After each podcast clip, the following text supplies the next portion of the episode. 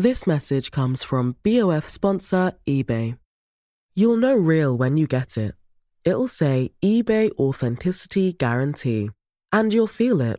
Maybe it's a head turning handbag, a watch that says it all, jewelry that makes you look like the gem, or sneakers and streetwear so fresh every step feels fly. eBay gets it. So look for the blue check mark next to that thing you love and be confident that every inch, stitch, sole, and logo is checked by experts. With eBay Authenticity Guarantee, you can trust that feeling of real is always in reach. Ensure your next purchase is the real deal. Visit eBay.com for terms. Here's a cool fact a crocodile can't stick out its tongue. Another cool fact you can get short term health insurance for a month or just under a year in some states.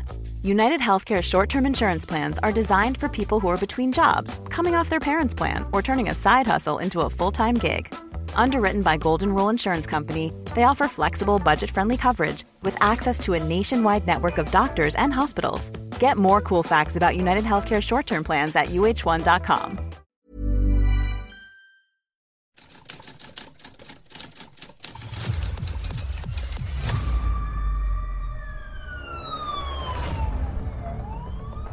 La prensa, 95 años publicando Lo que otros callan.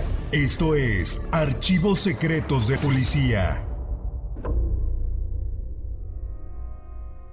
La historia de Andrés Mendoza es quizá la más visceral de las que se cuentan en la actualidad. Su arresto fue la punta del iceberg que descubrió a un asesino serial. Esta es la historia del caníbal de Atizapán. El 15 de mayo del 2021, la Fiscalía General de Justicia del Estado de México arrestó al feminicida y cateó su casa, donde peritos y médicos forenses pusieron énfasis en un sótano. Así lo dio a conocer también la prensa. Cuando los agentes llegaron al lugar, se encontraron con una de las escenas más brutales, casi extraída de un relato sanguinario. Sobre una mesa yacía el cuerpo descuartizado de una mujer, también maquillajes, credenciales del INE, zapatos, ropa, todo marcado con el nombre de sus víctimas y quizá lo más tétrico, piel humana colgada en un tendedero. La fiscalía informó que para subsistir el presunto criminal se dedicaba a rentar cuartos. Andrés Filomeno Mendoza, de 72 años de edad, comenzó a realizar sus crímenes desde 1991. Tras su detención, también se llevó a cabo el cateo en el domicilio de la colonia Lomas de San Miguel en el municipio de Atizapán. Peritos y policías de investigación de la Fiscalía Mexiquense, además de bomberos y binomios caninos de la Policía Municipal, encontraron en el citado sótano los restos de una víctima femenina de aproximadamente 34 años, quien había sido privada de su libertad y desmembrada en ese lugar. Además, conforme se internaron en esa casa de los horrores, también los agentes fueron descubriendo más cosas, como credenciales de elector, ropa y calzados diversos, bolsos y maquillaje de mujer, así como al menos 25 cassettes de video en los cuales el homicida registró sus atrocidades. Se trataba de una persona con una doble cara, por llamarlo de algún modo, que ante los ojos de todos daba la apariencia de ser vulnerable. No se debe olvidar que en el momento de su detención contaba con 72 años. También se le veía como buena gente y amable. Pero por otra parte, en las sombras se convertía en el peor de los asesinos, que acechaba a sus víctimas, las engañaba, las llevaba a su casa y luego las mataba sádicamente.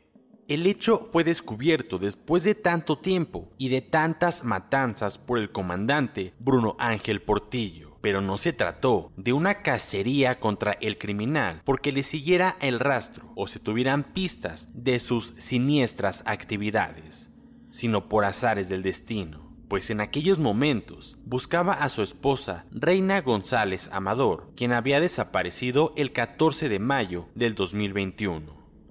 Bruno sabía que aquel día iría al centro a comprar mercancía para su negocio de celulares, acompañada de El Chino, que es como se le conocía a Andrés Mendoza. Sin embargo, ya no regresó, y esto puso en alerta al policía, quien mantenía contacto con ella por celular. Entonces, sin más que pensar, luego de fallar en sus intentos de contactarla, comenzó una frenética búsqueda. Lo primero que hizo fue dirigirse al domicilio de El Chino para preguntarle si sabía dónde estaba su esposa, pero no tuvo éxito en esa ocasión, ya que Andrés parecía decir la verdad, pero algo en su actitud no dejó tranquilo a Bruno, quien comenzó a sospechar de él. No obstante, la negativa en su primera búsqueda no se detuvo y siguió otras vertientes, por lo cual y con ayuda de otros elementos policíacos, revisó algunas cámaras de seguridad y rastreó las ubicaciones del teléfono de su esposa. Entonces, vio que estuvo cerca de la casa de el asesino, aunque no se pudo precisar la ubicación exacta, sí se determinó que por ningún ángulo había abandonado aquel barrio. Fue entonces cuando el comandante regresó a buscarla de nuevo al domicilio de Andrés Mendoza, decidido a confrontarlo. Al llegar, dos personas que dijeron ser inquilinos condujeron a los elementos policíacos al interior del predio para que hablaran con el propietario. En ese momento, sin intimidarse ante la resistencia y amenazas del otro hombre, decidieron entrar a la fuerza. Sorpresivamente, el chino corrió hacia el interior de la casa, tratando de cerrar una puerta, pero los oficiales lograron evitarlo y entraron a empujones. Fue entonces cuando Portillo realmente conoció el asombro que deja perplejo hasta a el más valiente.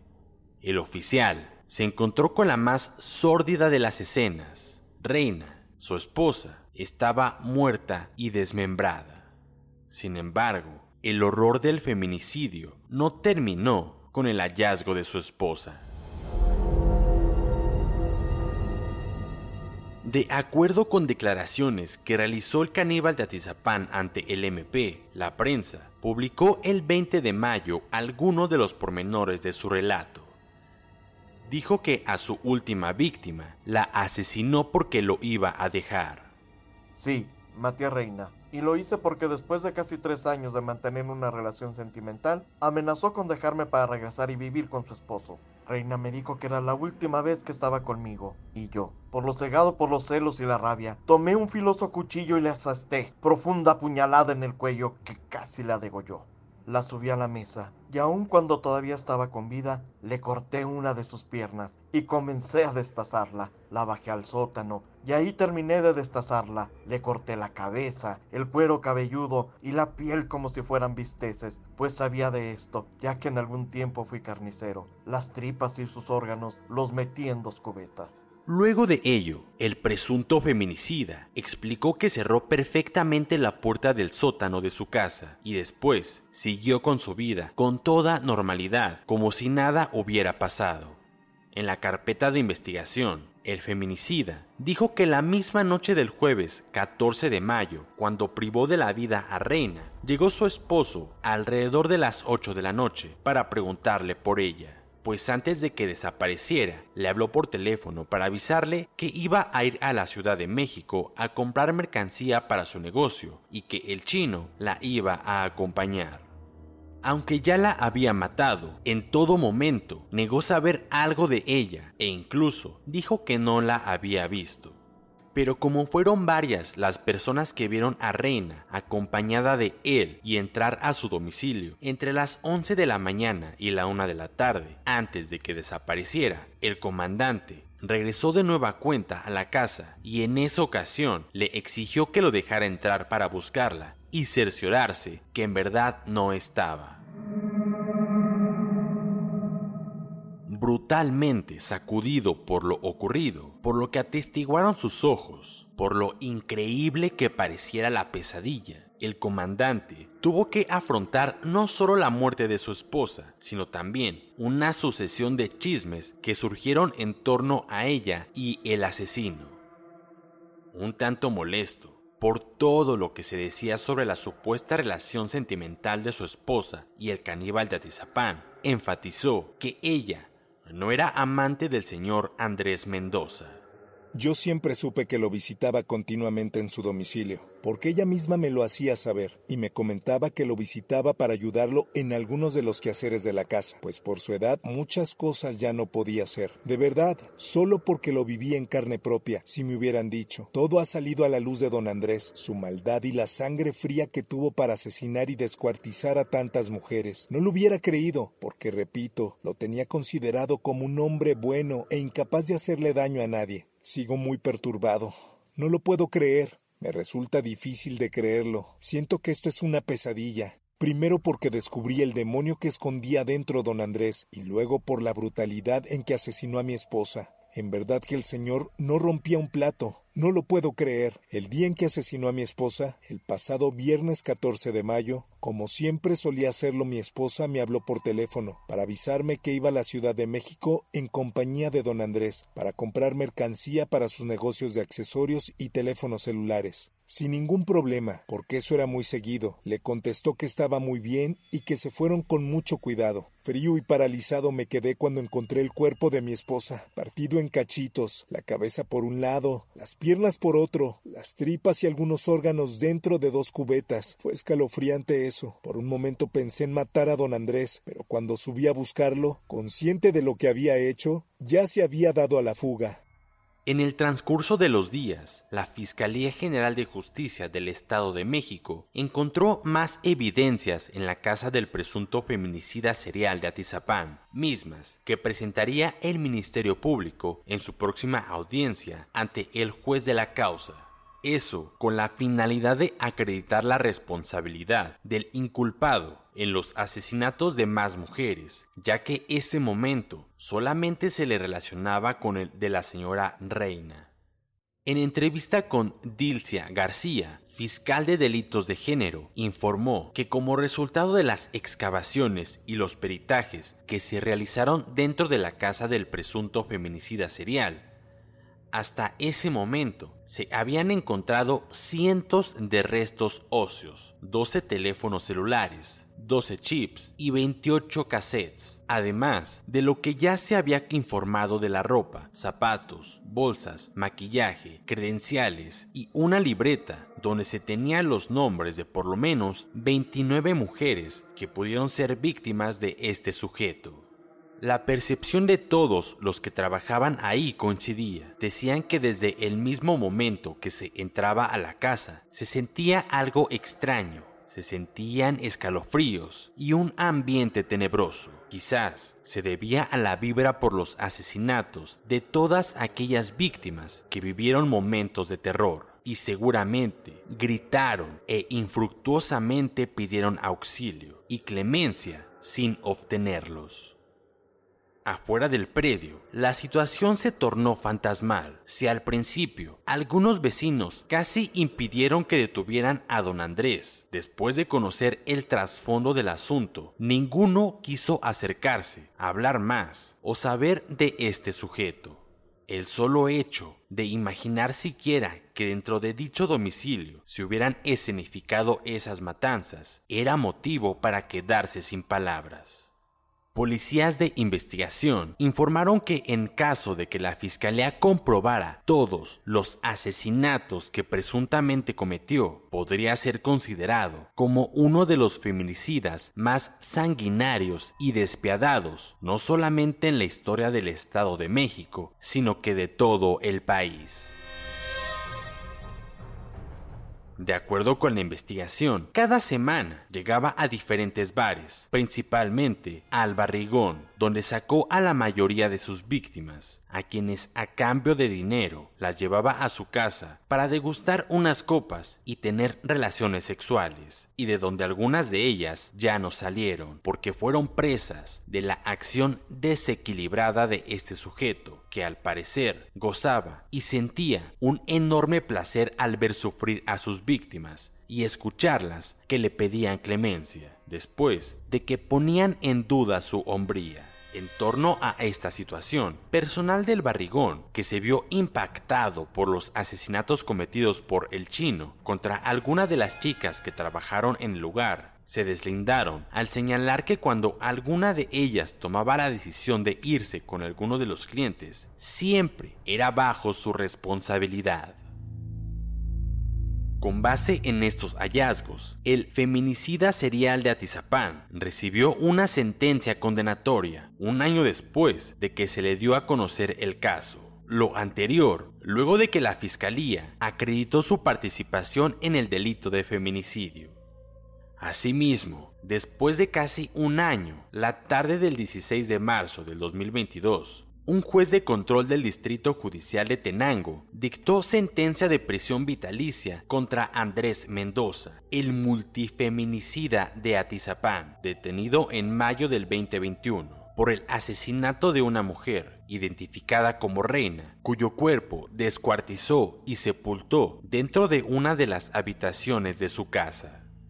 En audiencia realizada la tarde del 19 de marzo del 2022, un juez de distrito judicial de Tenango del Valle dictó esta sentencia en contra de dicho sujeto, luego de revisar los elementos de prueba recabados, aportados y expuestos por el agente del Ministerio Público de la Fiscalía Especializada de Feminicidio. A El Chino también le fueron impuestas multas de 5 mil días de salario mínimo y 1.344.500 pesos como reparación del daño. Además, fueron suspendidos sus derechos civiles y políticos.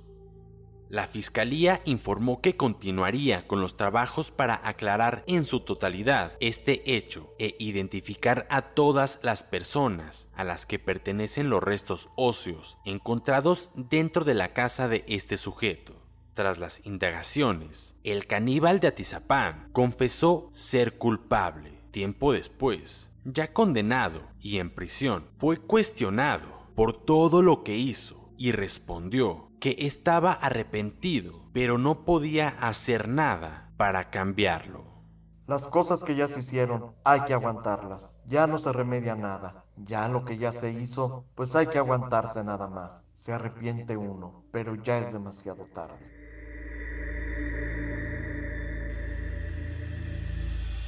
Puedes escuchar este y otros podcasts OM en Apple Podcast, Spotify, Google Podcast, Acast, Deezer, Amazon Music y seguir la conversación en la cuenta de Twitter arroba podcastom o al correo podcast Esta es una producción de la prensa y el Sol de San Luis para Organización Editorial Mexicana.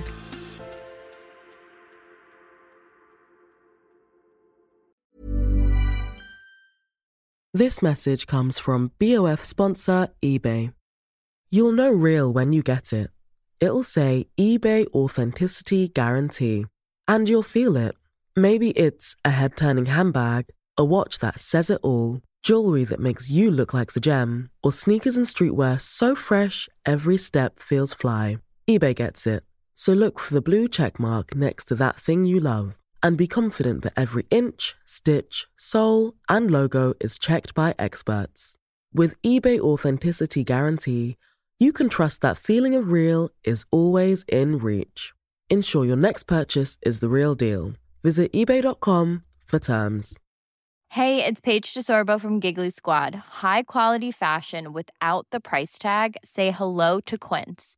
I'm snagging high end essentials like cozy cashmere sweaters, sleek leather jackets, fine jewelry, and so much more. With Quince being 50 to 80% less than similar brands. And they partner with factories that prioritize safe, ethical, and responsible manufacturing. I love that. Luxury quality within reach. Go to quince.com slash style to get free shipping and 365 day returns on your next order. Quince.com slash style.